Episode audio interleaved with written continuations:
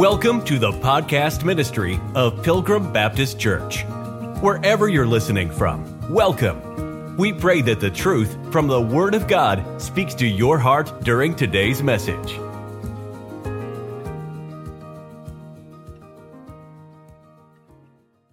This article, the Taliban going door to door searching for Christians inspecting phones for Bible apps. That's the title of this news article.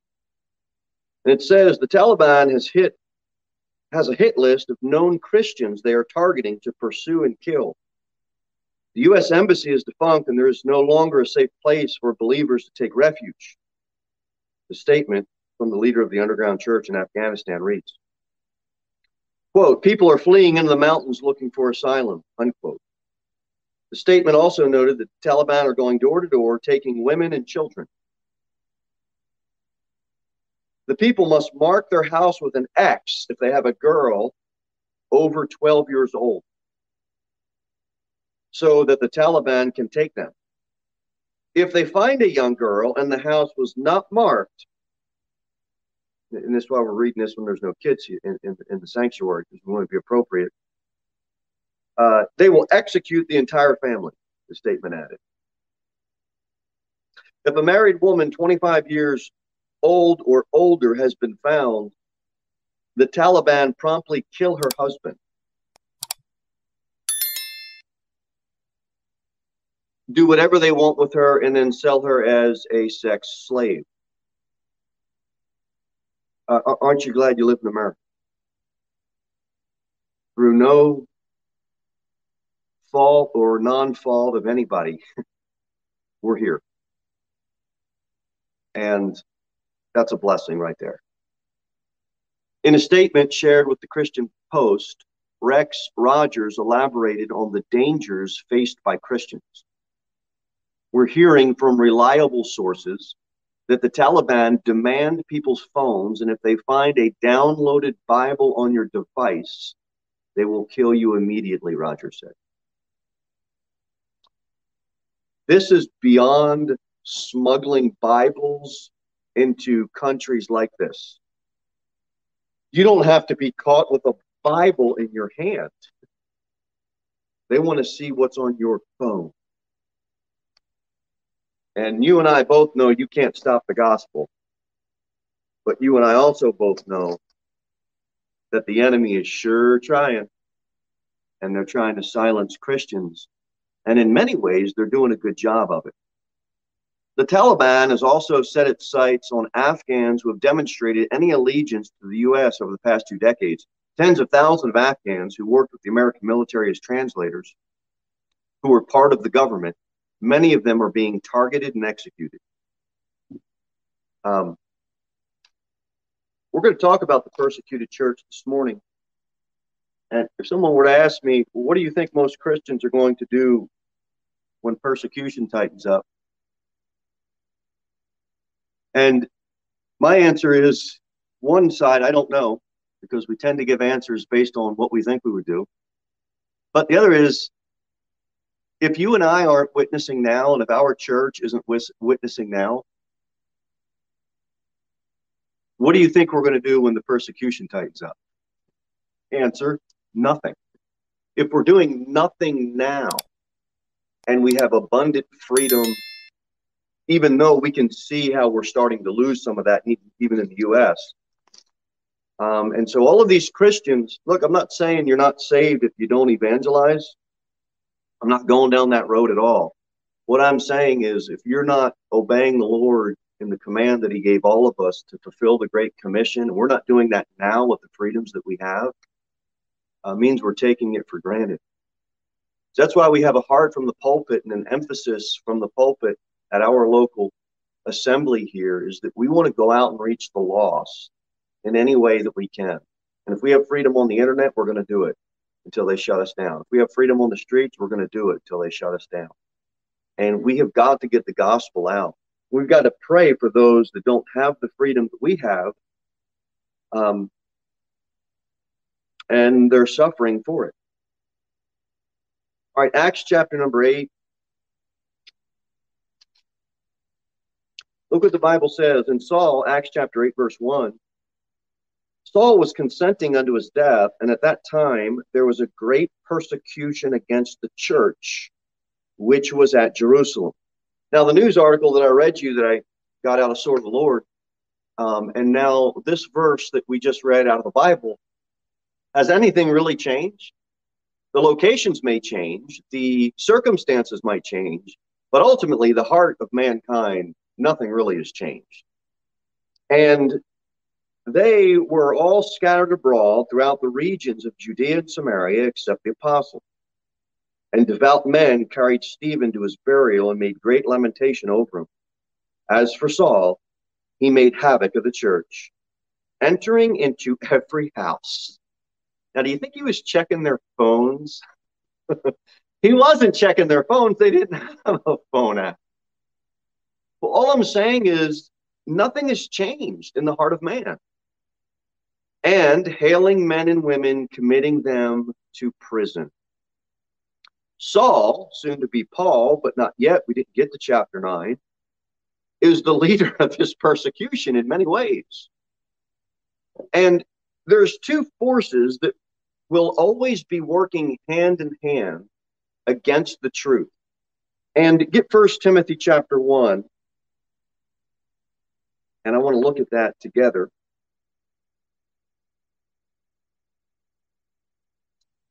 First Timothy chapter number one.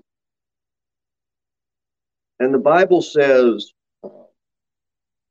Paul's testimony here, he says, under the Holy Spirit's inspiration, he says in verse 13, who was before a blasphemer and a persecutor and injurious, but I obtained mercy, praise God for that, because I did it ignorantly in unbelief. And those two things will always be a hand in hand force against truth ignorance and unbelief. And to overcome that, well, we're going to see how we're going to overcome it. You probably already know um, it's through God's word and the power of the gospel. Romans 10 3 says, For they being ignorant of God's righteousness and going about to establish their own righteousness, have not submitted themselves unto the righteousness of God. Go to Second Corinthians 4 if you would. Second Corinthians 4, go back a few books.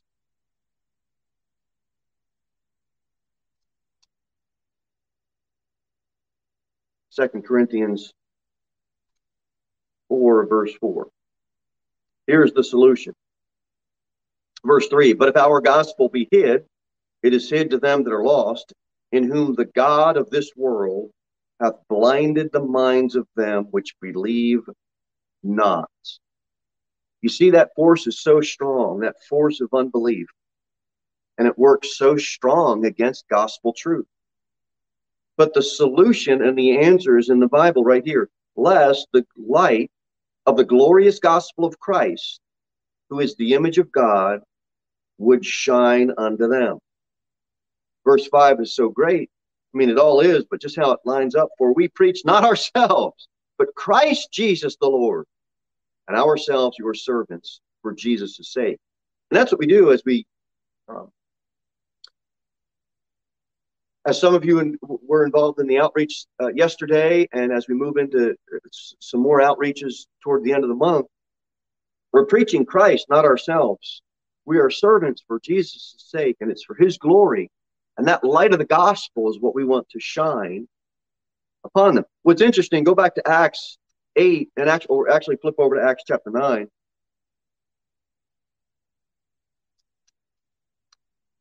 Everybody's familiar, obviously, with Saul's conversion, but uh, look at um, the third verse, I believe it is. Yep.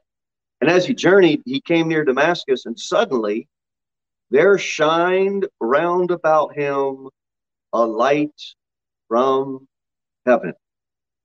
I thought that was very fitting as it ties into 2 Corinthians 4 when it says, Lest the light of the glorious gospel of Christ.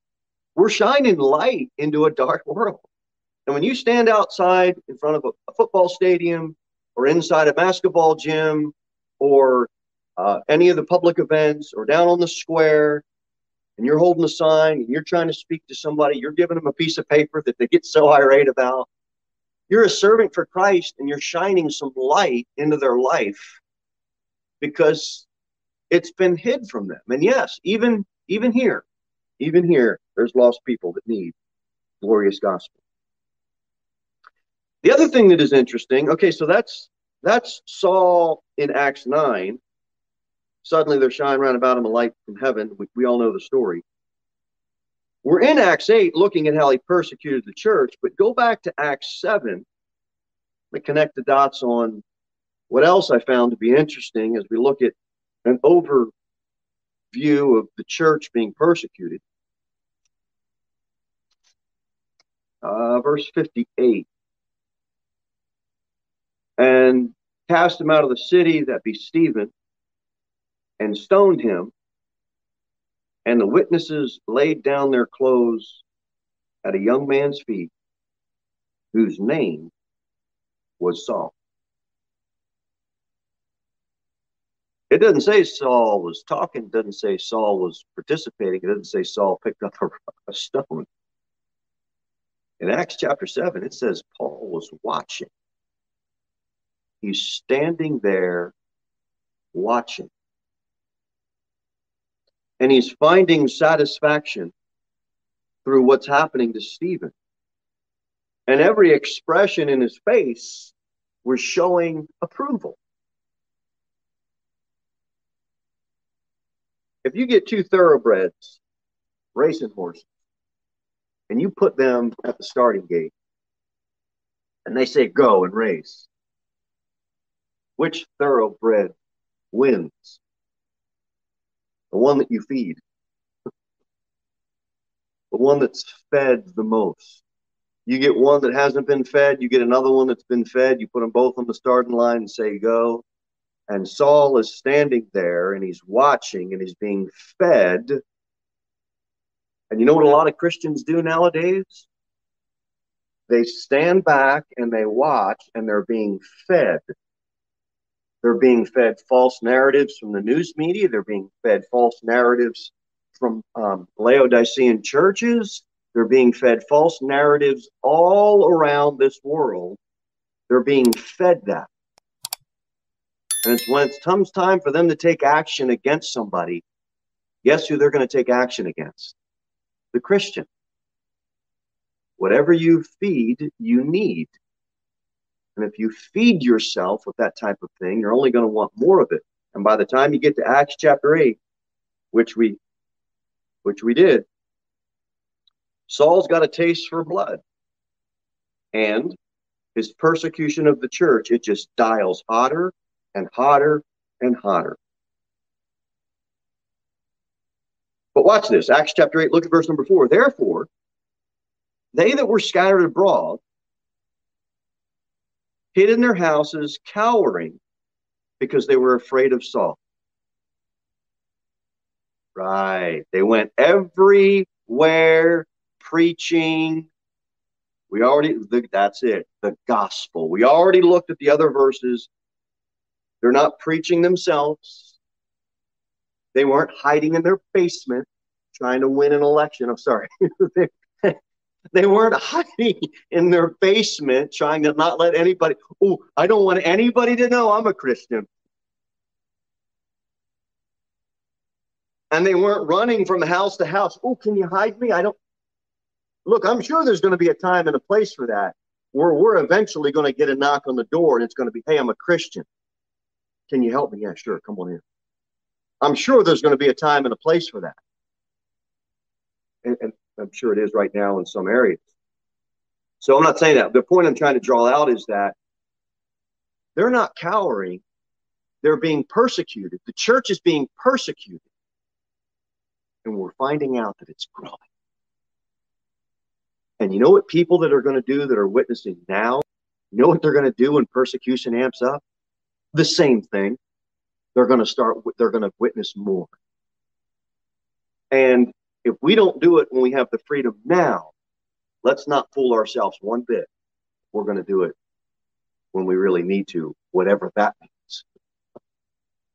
So we see the church You may you may think, you may read it and say, "Oh man, they're shattered, they're torn apart." No, they might have been scattered, but they're not shattered. They're thriving, thriving on persecution, and praise God. The church, the church, despite what you and I might see on TBN or any of these internet uh, sources, the church was not called to thrive monetarily. We were called to thrive and prosper spiritually. And that's why our message isn't God's going to give you a wonderful life. Although He is going to give you a wonderful life, it's just not going to be the wonderful life that you've got in your mind. I'm never going to I'm never going to fight with uh, any Christians. I'm never going to fight with my spouse. I'm never going to have a disagreement with my kids. Every day is going to be a Friday. We're going to have just a grand time. The house is going to be great. Church house is going to look perfect. And everything is just about, you know, pretzels and rainbows and marshmallows and sprinkles and candy. And it isn't going to be like that.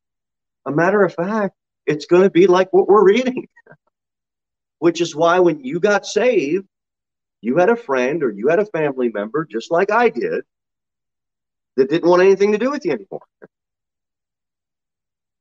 Because we're not called to thrive monetarily, we're, we're called to thrive spiritually.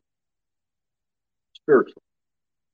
So I want us all, myself included, we need to wipe out the term nominal Christians in our mind. We wipe that out. In our heads, that doesn't exist.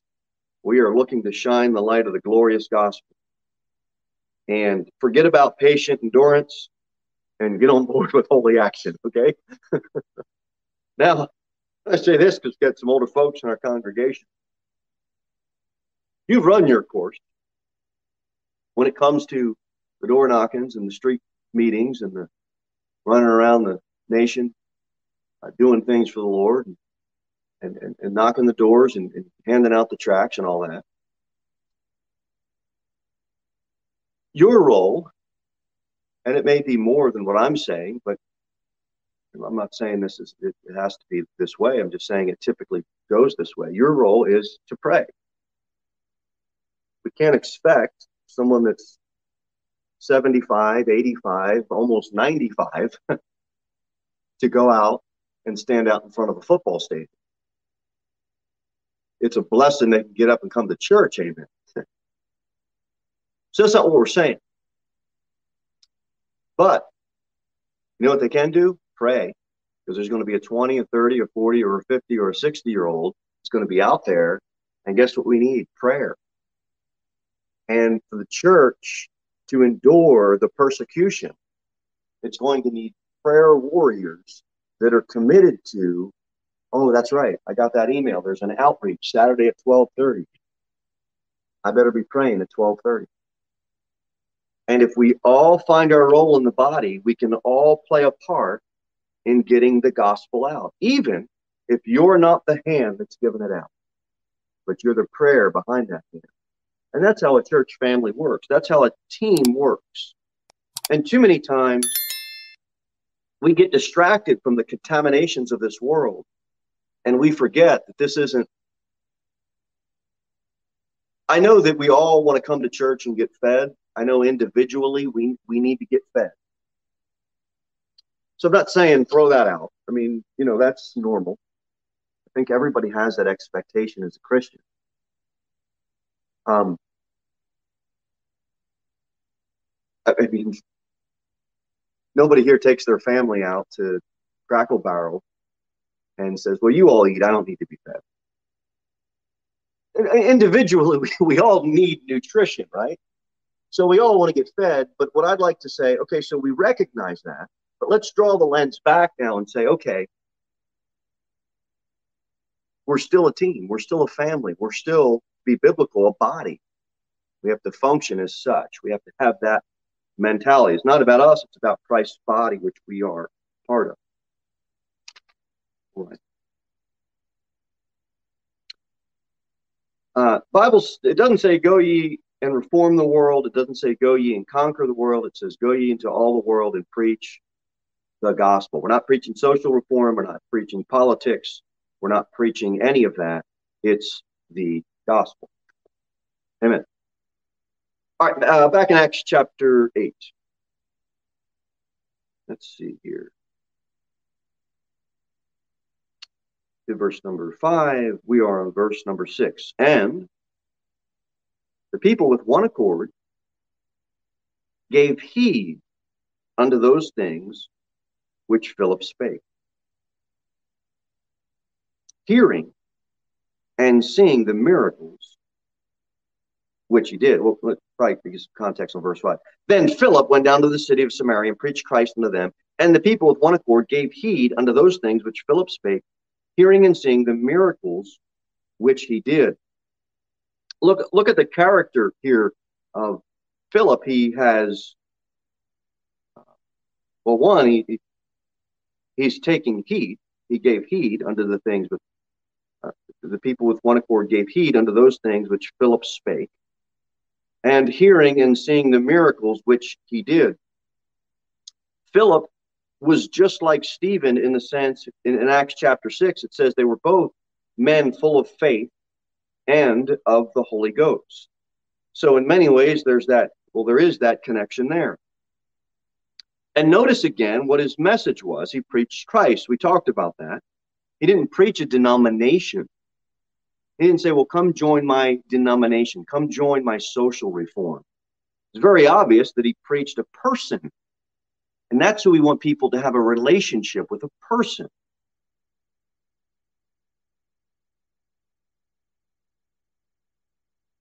I know we have FaceTime now, so maybe this analogy isn't that great. But long distance relationships are rather difficult. Maybe not nowadays. Because if you don't spend time with people, you're not going to have a relationship with them. When we preach Christ, we're preaching a relationship with a person who came to save you from your sins. And if you're saved, you know, that's that's happened. You've got to commune with him. And it's not a long distance relationship. You have the indwelt Holy Spirit. You have believers, which is Christ's body, we have God's word.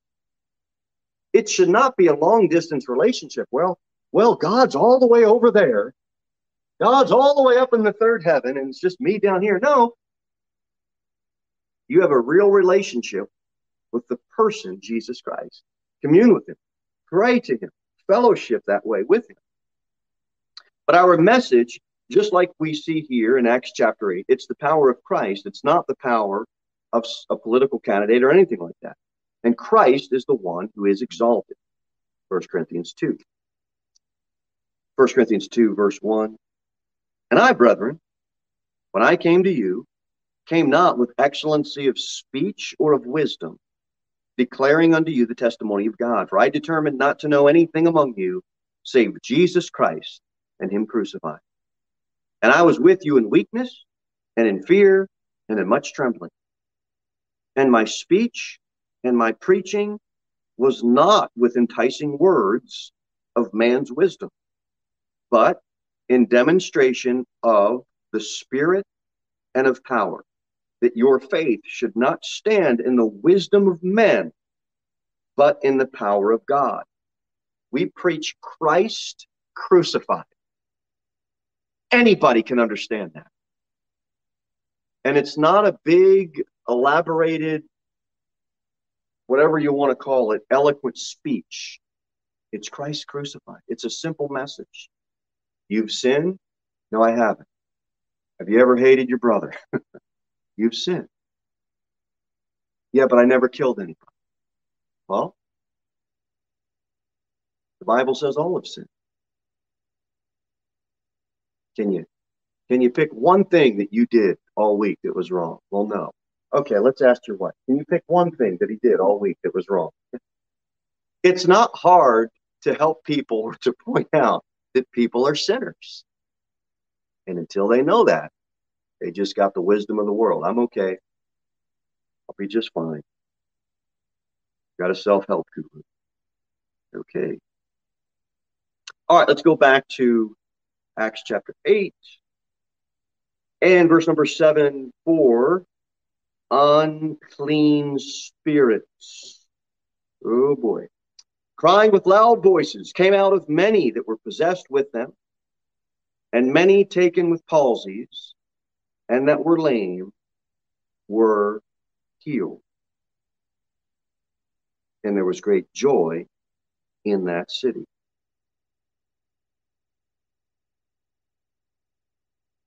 That's some pretty good results. Get Ephesians chapter 2 and Luke chapter 19. You all know this verse, but just doing a Bible study, like you all to turn there so we can look at it together. Verse number one You hath he quickened who were dead in trespasses and sins, wherein in time past ye walked according to the course of this world, according to the prince of the power of the air, the spirit that now worketh in the children of disobedience, among whom also we had our conversation in times past in the lust of our flesh, fulfilling the desires of the flesh and of the mind, and were by nature the children of wrath, even as others. But God, who is rich in mercy, for his great love, wherewith he loved us. In Acts chapter 8, you've got unclean spirits, and they're coming out of many. Lame people are healed, people with palsies are healed. All of that's happening and great joy is in that city. You're not going to heal anybody of a physical infirmity. You're not going to heal somebody that has palsy or. But this whole world and this spirit of Antichrist and this spirit of disobedience, God will quicken that man to never die again. And his soul will be saved. And that's the message of the gospel. And wouldn't it be great if revival like that broke out on, on the college campus or broke out in our county? And all of a sudden there's great joy that fills this town based on uh, based on scriptural joy. Man, that'd be great. And the more persecution heats up, don't count out. Don't, don't start counting like it's the knockout, you know, 10, 9, 8. Oh, we only have a few more and then we're out of this thing. No, Let's dial it up and let's try to get the gospel out more. What's Luke 19? Luke 19. It says, verse number five. And when Jesus came, uh, Luke 19 5, came to the place, he looked up and saw him and said unto him, Zacchaeus, make haste and come down, for today I must abide at thy house. You all know that verse. And he made haste and came down and received him joyfully. The Bible says, Likewise, I say unto thee, there is joy in the presence of the angels of God over one sinner, one sinner that repenteth. We can go all year, and it could seem like if we measure results based on this is why people gather all these so-called professions of faith. And this is common with with fair ministries. Not all fair ministries some. So don't see somebody doing a fair ministry and think well that's not right. No it, it, you can't t- you can't take the gospel to the wrong address okay? But you want to do it right. So how do you go to a fair, collect 200 professions of faith of salvation, and then the fair Saturday, 200 people got saved, and none of them are in church, and the preachers all know this because when when the outsider comes into town and gets all these professions of salvation, he disperses the, the, the you know the cards to the local churches, and they call it. I don't know what you're talking about. Oh yeah, there was some guy that had me sit down and gave me a Bible, wrote a verse, and that doesn't bring joy to anybody. It doesn't bring joy to the Lord, and no nobody's rejoicing in heaven because nobody repented. You've got to bring the light of the glorious gospel, and that means they need to know they're a sinner, know they need a Savior, and Jesus Christ is that Savior. And they came with haste, with joy. You would think, I understand that going to church ain't going to save anybody. I understand. But you would think if somebody got saved, they'd be thinking, let's see, if I if, if I'm hungry, I, I I look up the restaurants on Google. My car is not running so good. I look up some mechanics. I want to learn karate. I look up, I find some karate. I got beat up. I want to learn some karate. They go on Google and they find, they start looking. You would think if somebody got saved, they'd go on Google and start looking. I wonder where I could go to learn some more about Jesus. Let's look at some churches. I mean, there should be some joy, some excitement of moving, moving onward, moving upward, getting. Let's learn about this Jesus. Let's live for Him. Should be some joy. Verse number nine in Acts eight. But there was a certain man, man called Simon, which before time in the same city used sorcery. Bad deal right there. And bewitched the people of Samaria, giving out that himself was some great one.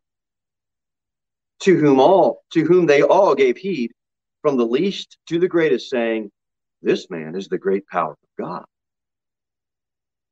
So Simon's not a good man. Bible says in the Old Testament, regard not them that have familiar spirits, neither seek after wizards to be defiled by them. I am the Lord your God. Been going on ever since hmm, We can just see it way back in the Old Testament. He's a sorcerer. He's he's bewitching people. And if you think that's not going on nowadays, you just need to turn on the news or we'll start seeing it happening. We don't get all the reports of what really happens on October 31st. Um, but it's Satan's day, always has been. And people want to dress up as sorcerers and witches, and, and you'll see. And if you've done these type of outreaches before, you'll see people that you know as a Christian, either by the testimony or you're assuming they're a Christian because you know, they say they go to church or, or, or whatever. Yet you'll see them dress up as a witch. They're not dressing up as an apostle. Pilgrim Baptist Church, let's all dress up as pilgrim. No, they're, they're, they're getting ghosts and they're getting goblins and they're getting wizards and witches and death. I got eternal life. Why? I don't know why you want to walk around like Dracula or Frankenstein. I got life. My God gave me something to live for. But you see it all around and they're going to start messing around and playing with the, you know, with the Ouija board and and all of these. They're going to do this little fun game of casting spells. It's all around us. It's all around us. Very, very fast growing religion amongst amongst youth. This idea of, of witchcraft. Simon the sorcerer.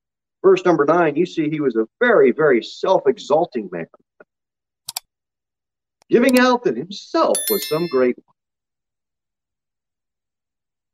Bible says in Luke 14, For whosoever exalteth himself shall be abased, and he that humbleth himself shall be exalted.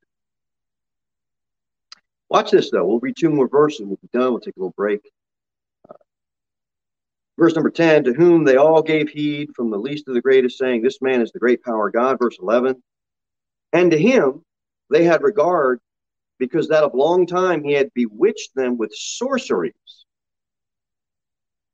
but when they believed Philip preaching the things concerning the kingdom of God and the name of Jesus Christ, they were baptized, both men and women. Then Simon himself, praise God, he believed also. And when he was baptized, he continued with Philip and wondered, beholding the miracles and signs which were done. Three thoughts. First thought is if you're saved, baptism doesn't save you. You believe on the Lord Jesus Christ now shall be saved. But if you're saved, everybody got saved in the New Testament, they got baptized. so what should follow after you've been saved? You should be baptized. Not to not to keep your salvation, not to get your salvation. So baptism is something that is outward, it's physical, it doesn't give you eternal life. But everybody that believed in the Lord Jesus Christ did it. So that's that's that. Amen. Looking for an amen. Brother Kelly doesn't like to give amen, but sometimes he'll just that's his amen. That'll work too. Make sure I know I'm on the right path here. All right, so baptism doesn't save you. The other thing is, isn't it interesting that in Acts, when we saw sign gifts, you've got Simon, a sorcerer, who's conjuring up all this kind of witchcraft stuff. He believed the Lord and wasn't looking for miracles to save him. Matter, matter of fact, I think it. Let's go to John. Go to John. Let's get the sixth chapter of John. John 6 24. When the people therefore saw that Jesus was not there, neither his disciples, they also took in ship, or, or took shipping and came to Capernaum seeking for Jesus. And when they had found him on the other side of the sea, they said unto him, Rabbi, when camest thou thither? hither? Then Jesus answered and said, Verily, verily, I say unto you, ye seek me, not because ye saw the miracles, but because ye did eat of the loaves and were filled. Labor not for the meat which perisheth, but for that meat which endureth unto everlasting life. That's not going to be the physical loaf of bread that we eat either, which the Son of Man shall give unto you, for him hath God the Father sealed. Jesus. And people say, well, I walked around with Jesus, and if I saw what he did, and if I if I could have just been a part of that, and seen all those miracles, man, I would have. No, you wouldn't. Because the twelve forsook him. I think it's for, I think it's in that chapter. John six. Go to the end of John in verse 66. From that time, many of the disciples went back and walked no more with him. He came into his own, his own received him not. They put him on the cross, they crucified him. And all those people that lived during Jesus' earthly ministry saw all that he could do with the miracles.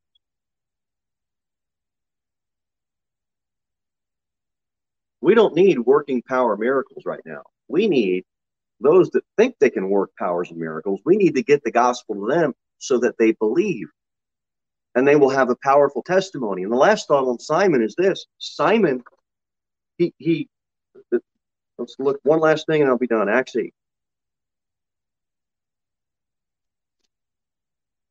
he lost his reputation basically all that he's worked for his whole life when they believed uh, uh verse 13 then simon himself believed also and when he was baptized watch what it says he continued with philip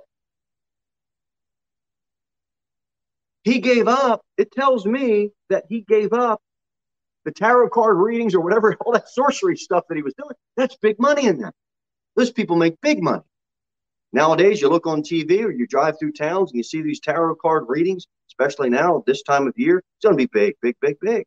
He continued with Philip. He gave up what he was doing because Jesus came. And praise the Lord. So, our message is simple and it can change whosoever will. You just got to be willing to get it out there. Thank you for listening to the podcast ministry of Pilgrim Baptist Church. We look forward to seeing you in the next episode. In the meantime, you can sign up for our email newsletter at www.pilgrimbaptist.church.